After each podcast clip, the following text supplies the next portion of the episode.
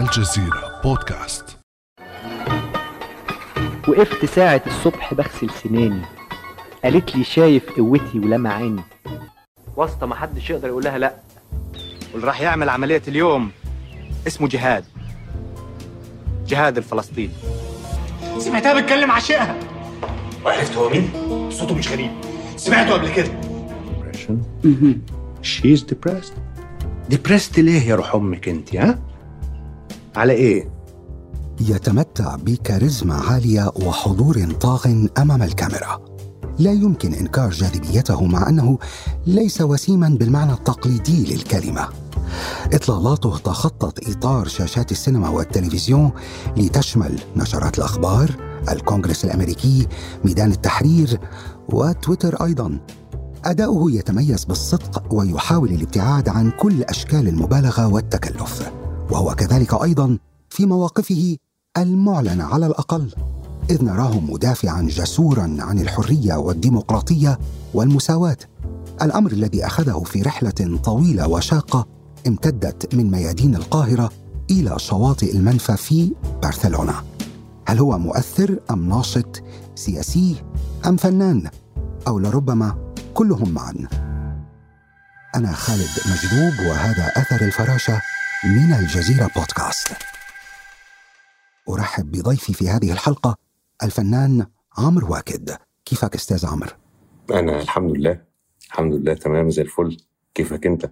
أنا سعيد جدا بحضورك معنا بهذه الحلقة وبما أني أنا من جمهورك فيعني متشوق لفرصة الحوار معك. ربنا يخليك. أنا اللي سعيد أنكم دعيتوني للحوار ده وربنا يسهل ويبقى حوار جميل إن شاء الله. انطلاقا من اسم برنامجنا أثر الفراشة كيف إجت الفرصة لعمرو واكد ليحلق خارج حدود المحلية؟ كان الموضوع كان صدفة وكان في casting director أمريكانية. اسمها لوسيندا سايسون. دي كانت بتعمل casting لفيلم أمريكاني اسمه سيريانا. of course إخراج كتابة وإخراج ستيفن جيجن جت لوسيندا سايسون مصر تعمل casting للفيلم بتاع سيريانا. وطلبت تقابل مجموعة من الممثلين. أنا كنت واحد من المجموعة دي. وقابلتها وعملت casting معاها. casting يعني بقرا المشهد مع ال director أو المخرجة اللي جاية بتدور على الممثلين. وبعدها بأسبوع قالوا لي إن هم عايزيني في فيلم اسمه سيريانا ومش عارف إيه فقلت لهم أنا لازم أقرأ السيناريو. فبعتوا لي السيناريو وطلبوا مني actually لما بعتوليش السيناريو بعتوا لي تذكرة أقابل المخرج في دبي وأقرأ السيناريو هناك علشان هم ما بيبعتوش سيناريوهات لحد علشان الفيلم عليه سرية ومش عارف إيه والكلام بقى كبير فاهم؟ بس آه والله والله يا أستاذي أنا ال ال السفرية دي اتأجلت ثلاث مرات لظروف قصرية يعني, يعني لظروف مش في إيدي فاهم قصدي؟ مرة كان أيامها كان حسني مبارك الرئيس واخوه كان عيان فراح يزوره فوقفوا الطريق فما لحقتش الطيارة. فتاني يوم رايح بقى قلت لهم معلش لحقتش الطيارة بتاع مش جابوا لي تذكرة تانية تاني يوم. فرايح المطار أخو حسني مبارك الله يرحمه توفى. ف... فالعزا بقى فقافلين البلد فما عرفتش اوصل للمطار تاني. ف... وتالت يعني... مرة بقى قالوا لي بص أنت تروح المطار وتكلمنا من المطار. مش معقول. ولما توصل المطار يا عمرو قول لنا هنبعت لك تذكرة. مش معقول. عملت كده و ولل يعني التفاصيل الطريفة يعني. أه. رحت عبر الدوحة لأن ما كانش في طيارات خلاص على دبي فخدت الطيران القطري على الدوحة ومن الدوحة رحنا على دبي. وقابلت المخرج ساعتها كان لازم المخرج يسيب دبي ورجع تاني أمريكا فكان هو مسافر راجع أمريكا في نفس اليوم اللي أنا جاي فيه. والله العظيم زي ما بقول لك كده. قابلت المخرج بعد الجوازات في دبي قبل ما أنا أخش المدينة وقبل ما هو يخرج يركب الطيارة في المطار في قاعة في قاعة كده في المطار. نعم.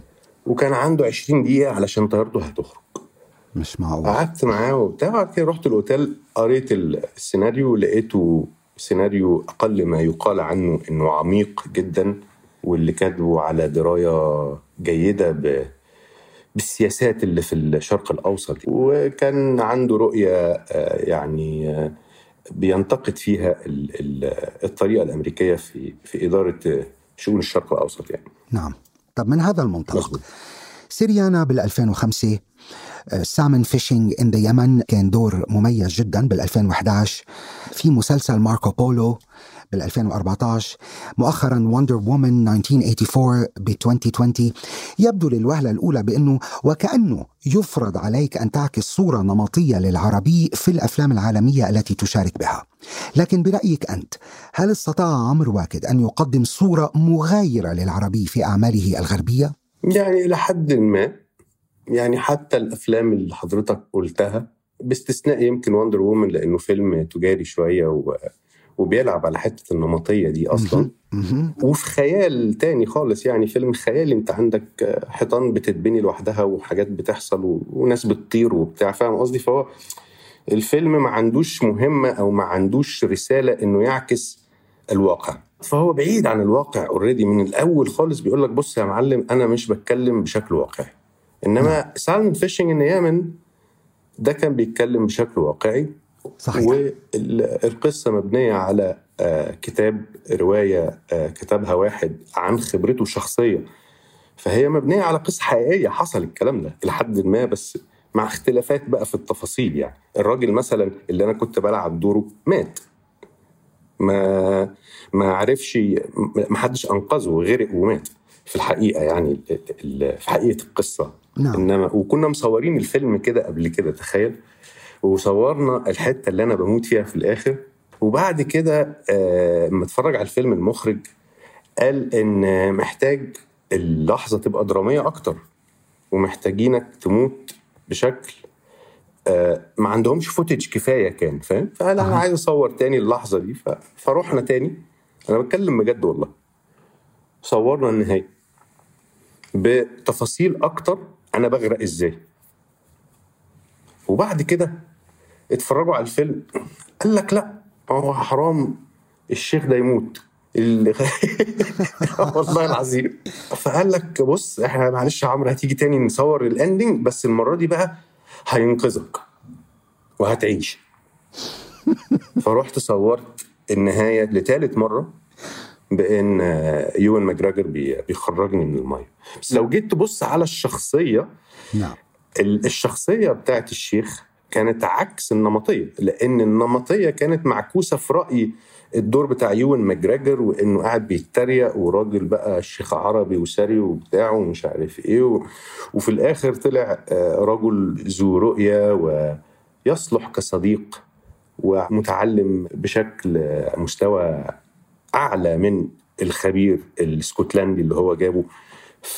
ففي نظري أنا يعني هذه النوع من النمطية أنا معاها لأنه ما بي بيقول شيء من الواقع إن في الحقيقة كمان سنه مثلا في الآخر. يعني هم كانوا بيدوروا قال لك شيخ عربي يبقى لازم يبقى عنده 70 سنة بقى وكده. فحكاية إن هم يجيبوا واحد صغير في السن ده برضو يعني أو يعني أيامها شاب كان كان شيء مش نعم. نمطي برضو. فهم كانوا بيحاولوا يخرجوا بره النمطية. سيبك بقى من ال- الجلاليب اللي بيلبسها وال- والعبايات والحاجات دي اللي هي بترسم الشكل. يعني هيدي جزء من ثقافته والكالتشر تبعه بغض النظر هو كمان بدك تقدم بصورة بصريا واقعية. هو ده. ال ال ال إن الثقافتين دول بيمثلوا بهذه الشكل بهذا الشكل. وبالتالي نعم. ما هياش نمطية قوي يعني. وفي فيلم ثالث أنت ما ما اتكلمتش عنه اسمه آه، البادري إلوسترانيرو البادري إلوسترانيرو ده فيلم إيطالي Yes. أنا كنت بلعب فيه دور واحد سوري وإزاي السوري ده بقى صديق ال- الشخص ال- الإيطالي Anche lei è qui per suo figlio? Sì, io sono Walid. Marini, Diego.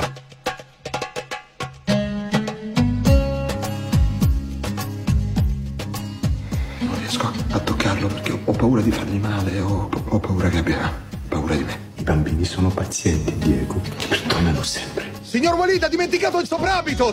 Arabo, è un atto di compravendita. Ma che va in giro con sta roba? Deve venire con Ma venire dove? Guardi che ci deve essere un errore. أنت بتلعب شخصية آه، وليد بالفيلم اسمه بالإنجلش ذا فاذر اند ذا فورنر مظبوط. آه وهو من إن آه، من إنتاج 2010 مظبوط. نعم مظبوط. هو الفيلم الإيطالي. الحقيقة أنت لك إطلالات بأفلام أوروبية جميلة جدا لكن طبعا بتعرف بهذا الجزء من العالم ويمكن ككل يعني هوليوود سطوة هوليوود وحضور هوليوود. الفيلم الأمريكي دائما في له يذاع صيته أكثر من الفيلم الأوروبي. الفيلم الأوروبي له niche audience بيبقى يعني اللي بيحب السينما وبيتابع بيلحق ال- الأفلام الأوروبية إلا إذا كان طبعا يعني في استثناءات إذا كان الفيلم huge hit طيب بدي أحكي شغلة عن الكلام اللي يعني اللي أنت هلأ حضرتك كنت عم تحكي عنه الصورة النمطية. هل الممثل العربي بشكل عام typecast بالأفلام بالسينما الغربية. is he typecast لأنه عربي وكيف برأيك ممكن ان نطلع من موضوع الأفق المحدود للجنسية؟ يعني عمرو واكد اليوم ممثل محترف ممثل شاطر ممثل عنده أدواته متمكن من أدواته إنما وكأنه جنسيته المصرية هي دائما التي تحدد هوية الأدوار اللي بتجيه كيف بنقدر نتخطى هذه المعضلة؟ وينظر لعمرو واكد وغيره كممثل بغض النظر شو جنسيته الله يرضى عليك والله يا ريس. والله بجد يعني هو هي دي إيه أصل هي دي قصة الممثل العربي بره هيعمل إيه في الآخر؟ تعالى يا ابني اعمل دور الإرهابي ده أو تعالى اعمل دور عم. الشيخ ده أو تعالى مش أنا بقيت بتحايل على ال- وكيل أعمالي آه سواء الدخلة بتاعت أنا ثقافتي ثقافة البحر المتوسط. يعني نعم. ممكن ألعب واحد تركي ممكن ألعب واحد جريجي ممكن ألعب واحد إيطالي ممكن ألعب واحد أسباني. ممكن ألعب واحد فرنساوي من مارسي ممكن ألعب شرق أوروبي في عندي مجموعة كبيرة من الشخصيات التانية اللي مش عربية اللي أصلح إن أنا أعملها أنتوا ليه ما بتبعتوليش الكلام ده؟ صحيح وهي زبطت معك بفيلم لوسي لما لعبت دور الضابط الفرنسي بيير ديل Yes, I have important information about a group of drug traffickers. I need to speak with someone in a position of authority. Aha. You're very lucky there's no one with more authority in this office than me. طب زبطت معك وهيك انت ضابط فرنسي وكنت مقنع جدا بالدور يعني مش ما كان في ضرورة لأنه يكون في دلالات على أنك عربي أو عندك خلفية عربية مثلا؟ مظبوط. هو الموضوع ده نجح في فرنسا حتى الفيلم القادم Superhéros malgré lui ده فيلم آه، أنا بلعب فيه دور واحد مش عربي واحد آه، من من صحيح. شرق أوروبا. وعندي دور في فيلم آه، لسه هيتصور في شهر ديسمبر اللي جاي إن شاء الله أسباني.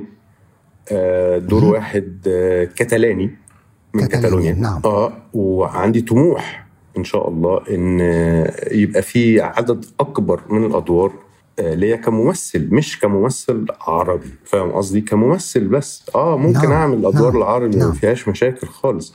إنما عندي مشاكل إن كل الأدوار اللي عندي تبقى الرجل العربي خصوصا إن أنا بقيت عايش بره دلوقتي وبحاول أبقى جزء من الصناعة اللي موجودة بره دي مش جزء آه، مستورد فاهم قصدي؟ لا أنا جزء محلي من هذه الصناعة بأي شكل بقى أشوفه هنعملها إزاي؟ نعم. هو ده اللي أنا بحاول نعم أعمله. نعم. وإلى حد ما يعني ما ما هو بالآخر شغلك هو اللي بيحكي عنك. بالآخر أنت بتقدر تثبت هذا الكلام من خلال الأدوار النوعية اللي قمت بأدائها بالسينما واللي نجحت فيها بكل المقاييس. طيب برأيك أستاذ عمرو هل الموهبة وحدها هي التي تصنع الفنان في زماننا؟ وقديش أهمية الثقافة في توسيع أفق الفنان الجغرافية؟ أنا هقول لحضرتك حاجة أنا لا أؤمن بشيء اسمه الموهبة. جميل بدنا نعرف ليش. أؤمن بشيء اسمه العشق. باشن من الآخر. آه عندك العشق هيبقى عندك ما يطلق عليه الموهبة لأن ما هي الموهبة؟ الموهبة هي إنك أنت ما تزهقش من اللي أنت بتعمله نمرة واحد. فتقعد تعمله كتير وتغطيه من زوايا ما ينفعش تغطيها إلا لما تعمله كتير ومش كل الناس عندها هذا العشق. ففي ناس بتزهق بعد ربع ساعة تمرين أو ساعة تمرين في ناس بتزهق بعد ساعتين في واحد ممكن يقعد يتمرن أربع خمس ست ساعات في اليوم لأن نعم. عنده هذا العشق. وبالتالي بينمي حاجة اسمها الموهبة عنده أو اللي إحنا بنقول عليه الموهبة. إنما ده آه، في نظر أنا واحد عنده بيحب شغله لهذه لدرجة إنه بقى فريد في الإمكانيات بتاعته عن طريق إنه قعد آه، فترة طويلة يتمرن في هذا القطاع أو في هذه المهنة أو في هذا الفن. ومن التمرينات اللي هو عملها والاكتشافات اللي هو اخذها في هذا القطاع بيبقى عنده إمكانيات أكتر بكتير من زملائه اللي ما عندهمش نفس درجة العشق بتاعه. يعني من وجهة نظرك وخبرتك الشخصية شو هي الشروط التي يجب أن تتوفر في الفنان حتى يقدر يحقق نجاح؟ اولا العشق طبعا ده غط غطيناه. ثانيا آه، اسأل اسأل. يبقى عندك الفضول أو نسبة الفضول الحد الأدنى من نسبة الفضول اللي يحركك في مشوار المعرفة واقتناء الإمكانيات في حياتك المهنية. لو ما عندكش الفضول ده أنا مثلا برضو أرجع للعشق سريعا كده. أنا أول 8 سنين في حياتي المهنية نعم. تقريبا كنت بشتغل وبأسس فرق مسرحية مع أصدقائي وزملائي وكنا بنصرف على الفرق دي فلوس وكنا بنعمل عروض من نفسنا لجمهور. 90% كان بيجي ببلاش وكان أملنا وهدفنا إن العمل اللي إحنا بنعمله ده نلاقي حد يقعد يتفرج عليه ويقول لنا برافو ويطبطب على كتفنا بعد العرض و... ويمشي وكنا بنبقى مبسوطين جدا جدا يعني. كان نعم. بيبقى في حالة من الرضا رهيبة عندنا كلنا.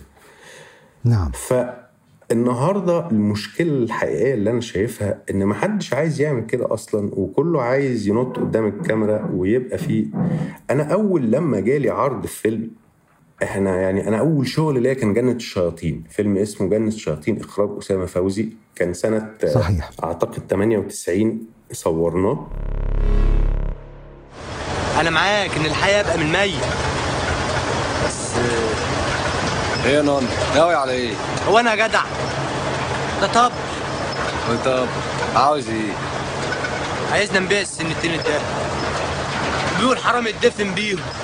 وأصحابه وحبايبه اولى بتمنهم ما تبصليش. أهو. نزل سنة 2000 بس سنة 98 دي السينما كانت بعافية جدا. السينما المصرية. وأنا كنت من المسرح المستقل. وبأسس فرق بقى وبصرف عليها أنت فاهم يعني مقطع بطاقتي يعني. في, في حكاية المسرح دي وجو بقى إنك تبقى فنان ونجم والناس عارفاك ده بالنسبة لي كان جو كوميدي. فكان أي محاولة إن حد يشغلنا في السينما إحنا كنا بنرفض تلقائي فاهم قصدي؟ لأن ال- السينما الم- المصرية في التسعينات كانت وصلت لحالة سيئة جدا. ابتدت نعم. تتصلح في التسعينات في أواخر التسعينات بس كان في عمق ال ال ال الانحدار والانهيار. نعم نعم. ف... اللي كانوا يسموها أفلام المقاولات والأفلام بالظبط. الاستهلاكية التجارية. نعم. بالظبط كده. كانت أفلام ضعيفة جدا كلها مع صحيح. يعني مضمون بعض الاستثناءات يعني. مع بعض الاستثناءات طبعا. فلدرجة إن ال- ال casting director بتاع جنة الشياطين لما كلمنا علشان نروح نعمل اختبارات كاميرا قعدنا نهرج معاه بصراحة يعني. تقول لي فيلم فيلم إيه يا معلم وبتاع؟ إحنا بتوع مسرح يا ريس. يعني اشتغل مع نادية الجندي بقى وكده. ونقعد نضحك فا- فاهم قصدي؟ يعني ونقعد نضحك بقى على أساس إن إحنا اصل يعني إحنا ملناش في الكلام ده يا ريس. إحنا بتوع مسرح و... وفي الآخر جماعة يعني الفن الحقيقي الفن الفن الهادف الحقيقي. إنه السينما تجارة وفلوس وحركات نجومية بالظبط. حركات قرع يعني. بالظبط. هو هو في الآخر رحنا وفي الآخر عملنا الفيلم لأن كان فيلم جنة الشياطين ده فيلم ذو قيمة فنية عالية جدا. صحيح وبيطرح أسئلة كبيرة جدا وعميقة جدا. وأعتقد يعني إنه بال Egyptian standards على الأقل خلينا نقول. بالظبط بال Egyptian standards على الأقل. فالممثل محتاج يعرف بقى إمتى المشروع يبقى بتاعه وإمتى المشروع ممكن يأذيه. يعني في مثل واحد صاحبي جزائري بيقول لي في مثل عندهم يقول لك اللي ما ليك يعييك اللي مش ليك يعييك. يعني في الآخر بيأذيك. نعم. بالظبط. أسوأ حاجة عند الممثل ودي حاجة لو في يعني ممثلين سامعيني لسه في أول مشوارهم هي إنك أنت يجي لك اوديشن أو يجي لك اختبار كاميرا لفيلم لدور مهم في حاجة كبيرة وحلوة قوي وتروح الاختبار وما تاخدش الدور. دي بتدمر نفسية الممثل جامد وبتحبطه وبتاع. وفي الآخر يعني عايز أقول لك إن دي أهم حاجة. أنت إزاي تكمل وتحس إن أنت مش أقل من الدور ولا أقل من العمل أو أقل من الشغل في أعمال كبيرة؟ هو مجرد إن لو الدور ده كان جالك كان ممكن يأذيك. فاحمد ربنا إنه مجالكش وشوف اللي بعده إيه؟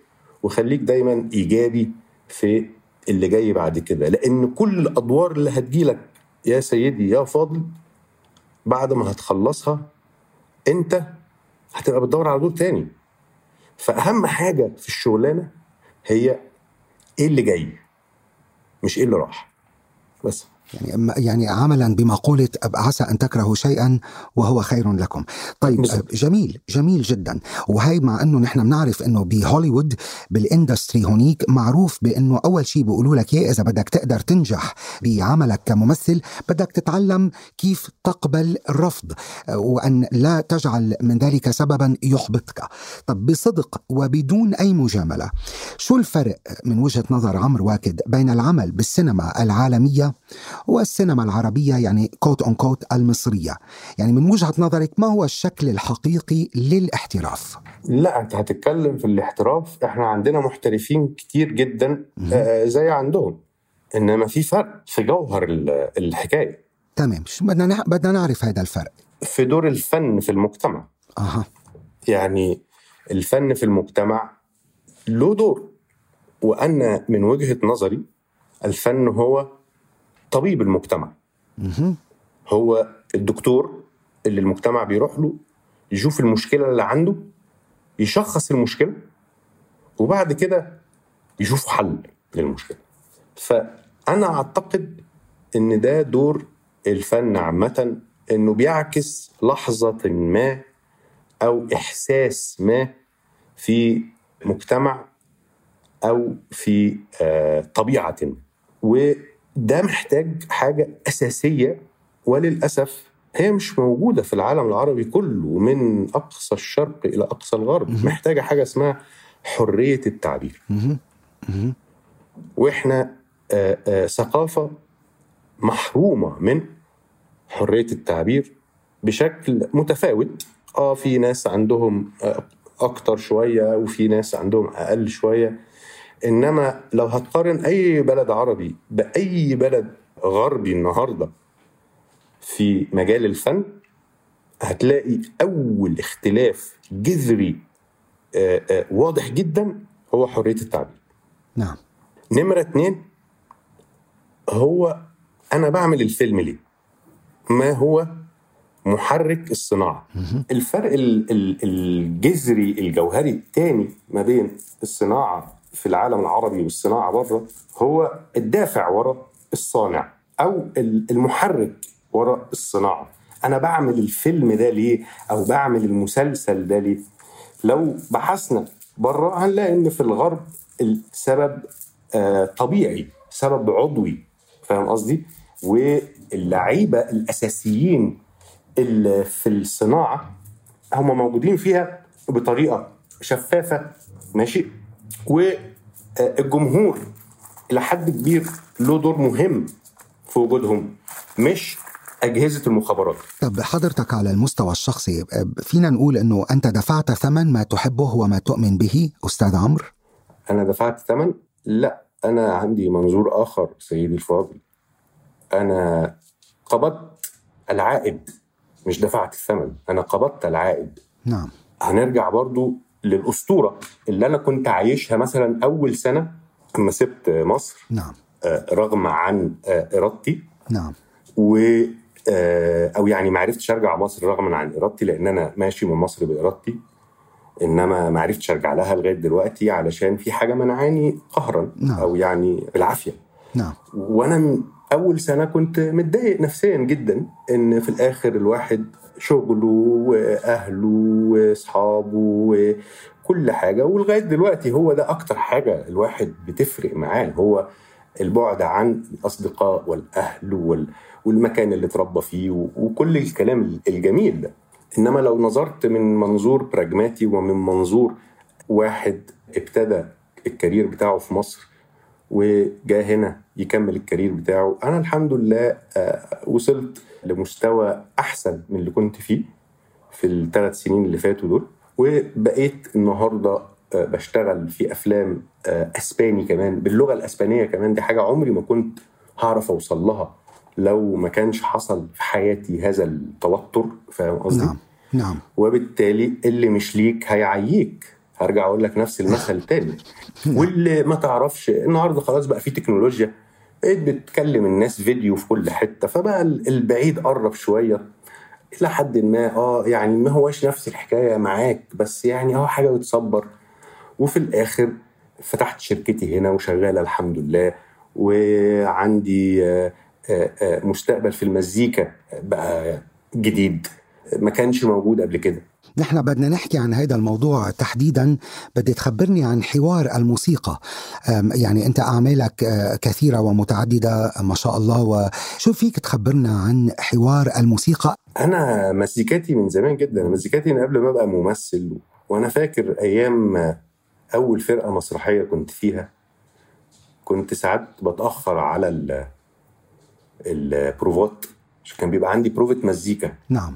لأن كنا بنلعب في فرقة في, في أماكن بقى وكنت يعني آه، جيتاريست في فرقة فاهم قصدي؟ نعم. فكان يقعد يتخانق معايا ويقول لي مفيش ممثل يعمل كده. أقول له أنا مش ممثل أنا جيتاريست. أنا بمثل علشان بحب التمثيل إنما أكل عيشي مزيكا. أها. ويشاء القدر. إن الدنيا تنقلب ال- ال- الانقلاب ده وأبقى ممثل وأنسى المزيكا. واقعد ألعب لوحدي. أنا بقالي 30 سنة بلعب مزيكا لوحدي في البيت. فقررت بقى من فترة إني أبتدي أشتغل في المزيكا شوية على وعسى يبقى انطلاقة جديدة في في فن أنا طول عمري يعني عايش فيه بس عايش فيه لوحدي. الفيلسوف الألماني المثير للجدل نيتشه بيقول أنه الحياة بلا موسيقى غلطة. هل توافقه الرأي؟ أنا اوافقه الرأي ألف في المية. هي دي غذاء الروح.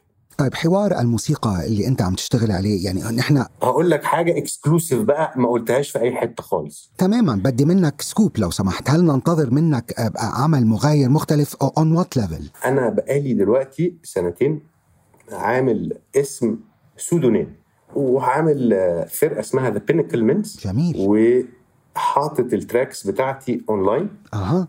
واولا عملت كده علشان كنت خايف المزيكا تبقى وحشة بصراحة فاهم نعم. قصدي؟ فعمرو ما يتأذيش ما نقولوش بقى أنت هتيجي تقرفنا بالجيتار بتاعك ده فاهم قصدي؟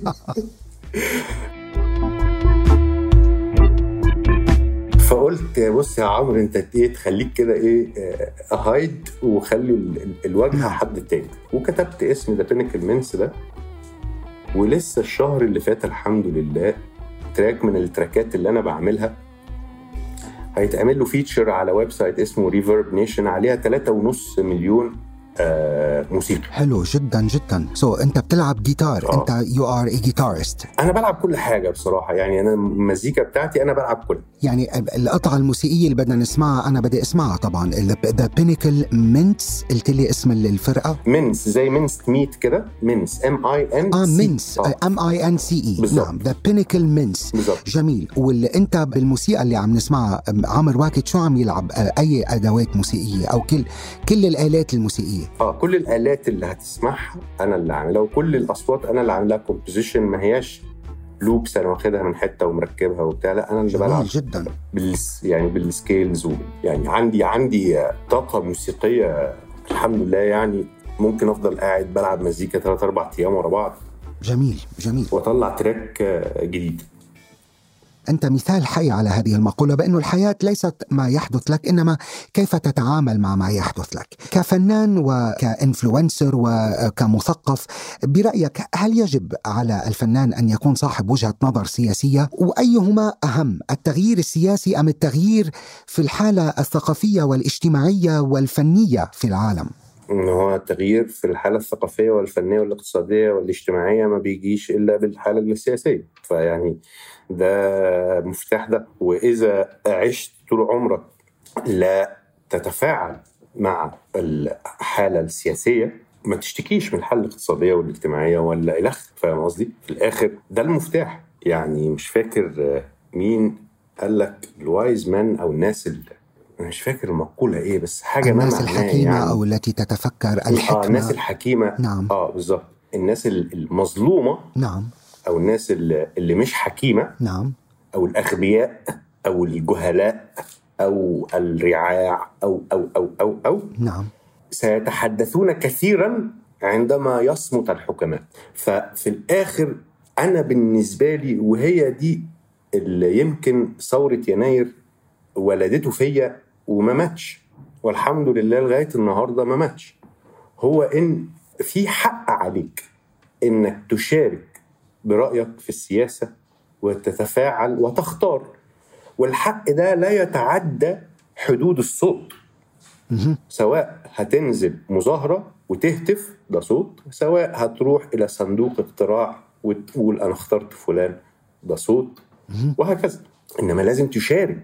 لازم يبقى فيه ردود أفعال لحاجات أنت مش راضي عنها علشان التوجه العام بتاع المجتمع تبقى أنت مشارك في اختياره وإلا هتبقى زيك زي أي حد جاي ضيف في المجتمع. ما بيعملش حاجة بيسمع من الناس وخلاص وبينفذ. وده اللي يمكن ثورة يناير هي اللي عرفتني إن ده أهم عنصر في حياة الإنسان إنه ما يبقاش عايش حياته بيلبي رغبات الآخرين ومحدش بيلبي رغبته أصلا. وما يحاولش إنه يدور على طريقة إن رغبته تلبى. ف ويسيب بقى كل حاجة ويقول أصل إحنا كده بقى وبتاع ومش عارف إيه. أنا كنت بتجنن لما كنت في مصر. كنت بسمع الناس بتتكلم بهذا الشكل وإن إحنا هو كده وهو ده نظامنا. لا هو ده اختيارك مش هو ده نظامك. انت اخترت تعيش كده. طيب من مبدأ كما تكونوا يولى عليكم. طيب ماشي. أنا بدي سلم جدلا أنه هذا الكلام منطقي إلى حد ما. أنت آه، شاركت في مظاهرات حرب العراق ما تركت ميدان التحرير في الثورة وما بعدها أسست مع مجموعة الجبهة القومية للعدالة والديمقراطية. يعني كنت ناشط سياسي وفاعل بكل معنى آه، الكلمة والنتيجة بأنه طبعا أنت هلأ تواجه آه، بدنا نحكي عن الأحكام التي تواجهها في مصر. النتيجة هذا النشاط السياسي أدى بك إلى المنفى. بكل صدق اللي لأنه ما بدنا ما بدنا نلف وندور حول الموضوع. هل الشعوب العربية جاهزة للديمقراطية؟ هل المجتمع المصري جاهز للديمقراطية التي كنت أنت ورفاقك تنادون بها؟ طبعا. أنت تعلم جيدا أن هناك أيادي كبيرة وأموال طائلة تم توجيهها للعبث بالتجربة الديمقراطية في المنطقة. والهدف الأساسي كان إفشال التجربة الديمقراطية. ماشي؟ انت بتقول لي هل الشعب جاهز؟ آه الشعب جاهز. هل المناخ يسمح؟ بقى هو ده السؤال اللي مهم. لا المناخ لا يسمح لأن في أعداء. لهذه التجربة أقوياء ومعاهم دول كبيرة ومؤسسات دولية عظيمة قاعدة بت... هدفها الأساسي هو إن مصالحها تكبر ما تصغرش. وإنت لو قمت ديمقراطيا في الشرق الأوسط دي نظريتي أنا. أنا أعتقد إن مصالح العالم كلها هتبقى زي الفل. يعني لما إنت تيجي تتاجر مع لو إنت راجل يعني بتاع تجارة وبلد عايزة تتاجر مع مع الشرق الأوسط وتاخد الموارد اللي فيها. طب ما أنت لو عندك بتتكلم مع ناس عندها شفافية وعندها عدالة وعندها تقنية عالية وعندها منتجات منافسة طب ما أنت حالك هيبقى أحسن برضه يعني. ليه فكرة إن إحنا لازم بص على الشرق الأوسط كله من أيام الاحتلالات بالجيوش إلى النهارده. إحنا ما زلنا كلنا محتلين احتلال بالوصايا. نيجي بنحكي بهذا المنطق. اليوم أنا إذا بدي آخذ بعين الاعتبار مواطن ما بدنا نحكي ب stereotypes صورة نمطية ولكن لنقول مواطن مصري من الصعيد يا سيدي اللي هو مواطن بسيط شاغل همه قوت يومه و... أنا هذا المواطن كيف بدي أحكي معه ب values بقيم مثل الديمقراطية والحرية وحرية الرأي والتعبير وهو مبرمج فكريا وعقائديا منذ الأزل وإلى الآن وحتى أجيال عم تطلع عم تكون مبرمجة على نفس الفكرة، لذلك أنا طرحت موضوع ثورة العقول، طب يعني هي تغيير الأنظمة وتغيير أنت بالنسبة لك غير لي السياسة وغير لي النظام السياسي وبعدين غير لك الواقع. لماذا لا يكون العكس؟ ما لتغيير السياسة والنظام. ألا يجب أن نحضر الناس ذهنيا على هذه الأفكار؟ لا يا سيدي. طيب يلا. لا ناقشني بالموضوع لو سمحت. لا عندك كوريا كوريا الجنوبية وكوريا الشمالية مثال صارخ نعم. لأن كلام سيادتك يعني مش مش واقعي. نعم. كلام تصبير يعني بتصبر يعني بنصبر بيه نفسنا بلا أي شيء حقيقي في في, في الأفق. لأن الأساس اللي إحنا بانيين عليه ال ال ال ال الكلام هو إن النظام المستبد نعم. هيعمل ثورة في, في, في, العقول. فاهم قصدي؟ نعم. استحالة. أهو عندك أهو ده نفس الشعب كوريا الشمالية أو كوريا الجنوبية. كوريا الجنوبية يحكمها الديمقراطية وكوريا الشمالية مش جاهزين مش جاهزين للديمقراطية. عمك كيم جون أون ما بيخلي لحدا مجال يكون جاهز للديمقراطية. طيب. أول خطوة للحل هي إن إحنا نتحول شوية من شعوب مستمعة إلى شعوب قارئة. أها. هيدا هلا هون بقى فتنا بال بال بصلب الموضوع. نعم. هو ده هو ده أول حاجة. إذا عم نحكي على يعني على توسيع آفاق الوعي والإدراك عند الشعوب العربية. بالضبط. هذا الكلام يبعث على الأمل مع أنه أمرار يعني أحيانا لما بنشوف الواقع day to day يمكن ما بنحس فيه بهذا الشكل. طيب حضرتك رحت وصلت على الكونغرس الأمريكي وتحدثت عن انتهاكات دستورية وفظائع على صعيد الحريات. بدنا نحكي شوي عن جلسة الاستماع اللي صارت بالكونغرس وطبعا الرد العكسي اللي كان متوقع طبعا لأنه نحن كل حدا بيحكي خارج السرب نتهمه بالعمالة والخيانة وإلى ما هنالك. هل الوست بكل ما فيه هو الذي نطمح إليه ولا نحن لازم نكون شوي يمكن استقلاليين أكثر بطريقة تفكيرنا وبطريقة تعاطينا مع مفهوم الديمقراطية؟ لا حضرتك الديمقراطية ده شيء من قديم الأزل يعني من أيام من أيام الإغريق ما اختلفنا والرومان. والرومان نعم. يعني مش ما هوش شيء مش من مش بنخترع العجلة يعني ما هوش شيء إحنا جايبينه من الغرب. وهتلاقي برضو في الإسلام عندنا الأمر شورى بينكم فهو الأمر عندنا الحكم في القرآن غير الأمر يعني. أنا لما بقرأ القرآن ولاقي الحكم بحس إنه بيتكلم عن قاضي بيحكم ما بين طرفين والحكم يبقى بالعدل بهذا المنطق. لو حد جاء قال لك احكم ما بيننا عليك أن تحكم بالعدل. إنما حكم الدول, الدول والأمم في القرآن اسمه الأمر. الأمر شورى بينكم. يعني إحنا كمسلمين ربنا بيقول لنا يا جماعة كونوا ديمقراطيين. نعم. آه إحنا محتاجين نعم. نبقى مستقلين. طبعا بس نبقى مستقلين على أساس إيه؟ على الأساس الحقيقي مش على الأساس اللي تم تحويره لأهداف سياسية لها دعوة بمصالح قوة إحنا مش طرف فيها أصلا. اولا أنا شايف إن علشان أول خطوة للحل هي إن إحنا نتحول شوية من شعوب مستمعة إلى شعوب قارئة. أها. هيدا هلا هون بقى فتنا بال بال بصلب الموضوع. نعم. مم. هو ده هو ده أول حاجة. إذا عم نحكي على يعني على توسيع آفاق الوعي والإدراك عند الشعوب العربية. بالضبط. يبقى التكوين كله لا قيمة له. جميل. يعني بعد عشر سنين على الثورة المصرية أكثر شوي وثورات ما يسمى الربيع العربي عمرو واكد ما زال مقتنعا بأن حرية هذه الشعوب ممكنة؟ طبعا. لولا العشر سنين اللي فاتوا دول اللي بينوا ووضحوا لكل الناس الخطوة الجاية لازم تبقى إيه؟ وانت ما ينفعش تاخد خطوات انت كشعب وأنا بتكلم كشعب هنا كشعب عربي كتلة واحدة. الشعب العربي كتلة واحدة وأي حاجة بتحصل هنا بتحصل هناك وأي وضع بيس بيبقى أسوأ هنا بيبقى أسوأ علينا إحنا كمان. فكلنا مفوتين على بعض. فإحنا شعب واحد ما عندناش يعني عندنا يمكن فروق بسيطة في بعض العادات والتقاليد إنما ثقافتنا تعتبر إلى حد كبير يعني واحدة خصوصا في معاناة الاستبداد وعدم القدرة على التعبير وعدم القدرة على المشاركة في السياسة. أول ما هنلاقي الفرصة هننقض عليها. هذا الكلام يبعث على الأمل مع أنه أمرار يعني أحيانا لما بنشوف الواقع day to day يمكن ما بنحس فيه بهذا الشكل. طيب بناء على هذا الكلام بدنا نفوت هيك بموضوع جدلي شوي لأنه أنت حضرتك تعرضت إلى الكثير من إذا بدك التنديد ووجهت لك اتهامات إلى علاقة بأنه أنت تشجع على التطبيع مع إسرائيل وأنت تنتهك حقوق الفلسطينيين من خلال العمل مع طبعا أنا أتحدث عن جال جادوت التي عملت معها في فيلم Wonder Woman 1984 طيب المفارقة بأنه عام 2008 أنت كنت مثلت بمسلسل من إنتاج البي بي سي وصادف وجود إسرائيلي في هذا العمل ودافعت عن نفسك وقتها بعد موجة اتهامات وتخوين بأنك لا تعرف بأنه إسرائيلي. أنا مؤمن بقضية.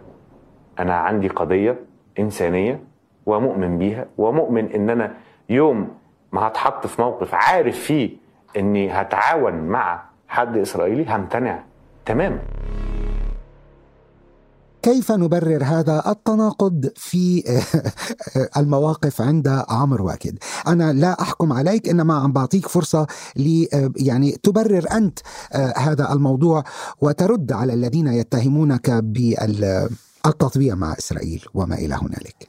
ما هو بص يعني الموضوع أصله ما هواش قرار في إيد أي حد أي طرف تاني. لازم الطرف الأول يقول أنا مطبع مع إسرائيل عشان تبقى التهمة مظبوطة يعني ما ينفعش واحد طول النهار بيدافع عن القضية الفلسطينية سواء كان في حواراته أو في كلامه. تيجي تقول لا أصل ده بيطبع ومخبي على الناس. يعني إيه الكلام العبيط ده يا جماعة؟ تمام. ده كلام تافه يعني بصراحة تمام. يعني فاهم قصدي؟ تماما. يمكن كان قاسي الموضوع برأيك لأنه جال جادو خدمت بالجيش الإسرائيلي لمدة سنتين مثلا وهي ما فيش إسرائيلي ما بيخدمش في الجيش. نعم. ما فيش إسرائيلي ما بيخدمش في الجيش. معلومة بس عشان نبقى واضحين ما فيش جو بقى أصل ما عندوش إخوات وبتاع. لا كل الإسرائيليين بيخشوا الجيش كلهم بلا استثناء. نعم. نعم. أي حد إسرائيلي دخل الجيش. ماشي؟ كمل لي. نمرة واحد. نمرة اتنين نمرة اتنين أنا لما عملت آه المسلسل بتاع البي بي سي فعلا ما كنتش عارف فاهم قصدي؟ نعم. وحسيت إن الانسحاب آه يومين قبل التصوير لما رحت بقى أصور ولقيت الراجل وعرفت لأنه كانوا قايلين لي حد ألماني اللي جاي بصراحة. صح. و وحصل حصل وحققوا معايا وفي نهاية التحقيق وبعد المشكلة صدر قرار واضح وصريح هو إن في الحدود بتاعة التطبيع دي إيه في العمل الفني؟ يعني لو الكوافير بتاع الفيلم إسرائيلي هل ده تطبيع؟ لو أنا بشتغل في فيلم أمريكاني ولقيت فلان إسرائيلي معايا هل إني أكمل في هذا العمل تطبيع؟ زي مثلا لما تشارك في الأولمبياد وإسرائيل مشاركة هل ده تطبيع؟ نعم. في قرار أخذته النقابة سنة بعد بعد الحادثة دي إن العمل وكان قرار ومعلن وبيان نزل إن العمل في أي عمل مش إسرائيلي لا يعتبر تطبيع حتى لو كان في مشاركة من فنانين اسرائيليين نعم. نعم. فاستنادا إلى الرؤية دي اللي أنا معاها شخصيا أنا مش شايف إن أنت لما تشتغل في فيلم أمريكاني أو في فيلم إنجليزي وفي عنصر من عناصر الفيلم إسرائيلي على أرض إنجليزية مثلا بأموال إنجليزي بتوزيع أمريكاني يعني فاهم قصدي؟ فالموضوع بعيد جدا عن فكرة إن الواحد بيقول أنا مع إسرائيل وآه وهم حبايبي وأنا حبيبهم. يعني اتهامات اتهامات فعلا بتأذينا إحنا لما يبقى في حد عنده القدرة إنه يوصل صوت القضية بشكل أو بآخر في مجال أو في آخر. ويبقى بيعمل كده فعلا. صحيح. وتيجي تقوم مشنكله وقايل له أنت مطبع وتعمل يا عم إحنا بن بن بنأذي نفسنا. للأسف هذا الكلام طبعا أنا مفروض بموضوعيا ما وافق الرأي إنما طبعا أوافق لأنه هون بنرجع ل يمكن نقطة إن إحنا ما اختلفنا إنما كنا نتناقش نقطة النقاش حول موضوع ثورة العقول. مستوى الوعي والإدراك عند المواطن العربي يجب أن يتغير إذا كان يريد أن يغير بواقعه بأنظمته بأسلوب حياته. ما كمان التغيير يجب أن يبدأ بك أنت بنفسك. إذا أردت قبل أن تغير العالم ابدأ بالتغيير بنفسك. أليس كذلك؟ أنا أعتقد العالم بيتغير جواك الأول طبعا. كلامك مظبوط. وما ينفعش أنت نفسك تبقى غير قادر على التغيير في نفسك. وتيجي تقول أنا هغير العالم. وبدي غير النظام وبدي غير الدولة وبدي غير إلى ما هنالك. أخيرا بحب أنه أسألك عن تجربتك ببرنامج دهاليز اللي انطلق على قناة الجزيرة أوتو. آه عم نشوفك بدور مقدم ببرنامج فريد من نوعه صراحة وممتع ويستقصي عن ألغاز مثيرة جدا في عالمنا. خبرني لو سمحت باختصار عن تجربتك بهذا البرنامج وهل أنت راضي عنه ولا لا؟ طول عمري عندي شغف للعلم والمعرفة. هل نيكولا تسلا اكتشف سر توليد طاقة بلا حدود؟ وهل الموسيقى ممكن تبقى أداة للتحكم في عقول الناس؟ رحلة ما بتنتهيش. مغامرة. دهاليز البحث عن الحقيقة والمعرفة.